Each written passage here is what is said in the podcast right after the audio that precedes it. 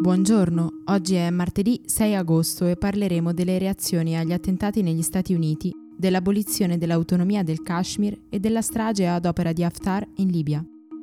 Questa è la nostra visione del mondo in 4 minuti.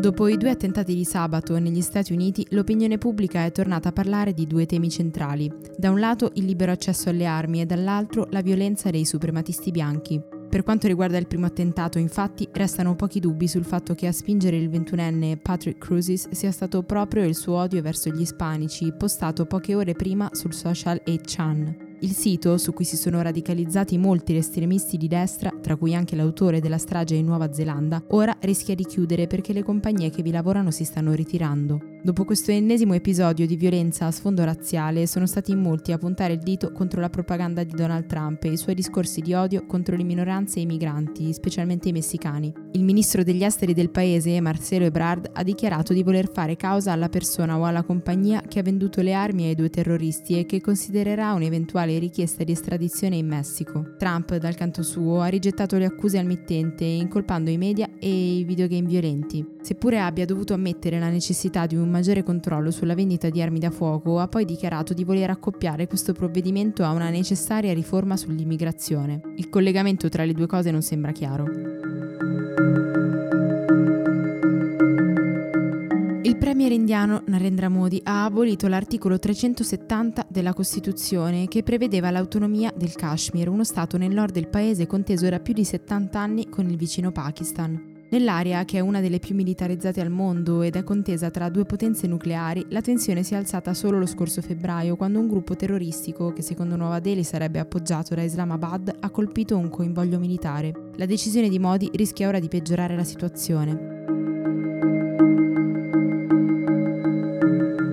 Salito ad almeno 42 morti e più di 60 feriti il bilancio dell'attacco aereo avvenuto nella notte tra domenica e lunedì sulla città di Al-Morzuk, nel sud-ovest della Libia.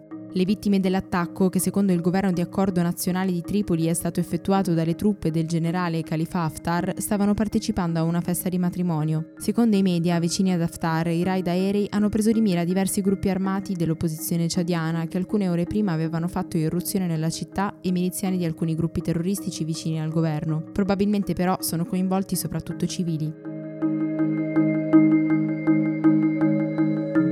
Ieri è stato il quinto giorno consecutivo di proteste e sciopero generale a Hong Kong e probabilmente non sarà l'ultimo. I manifestanti hanno occupato le strade e le ferrovie impedendo la circolazione. Un'auto ha tentato di rompere la barricata ferendo una persona e diversi sono stati gli scontri con la polizia che ha lanciato lacrimogeni e proiettili di gomma contro la folla. Solo nelle ultime ore sono state arrestate più di 80 persone, ma dall'inizio delle proteste i fermi sono stati più di 500. È la più grande manifestazione di dissenso che il paese abbia visto negli ultimi 50 anni.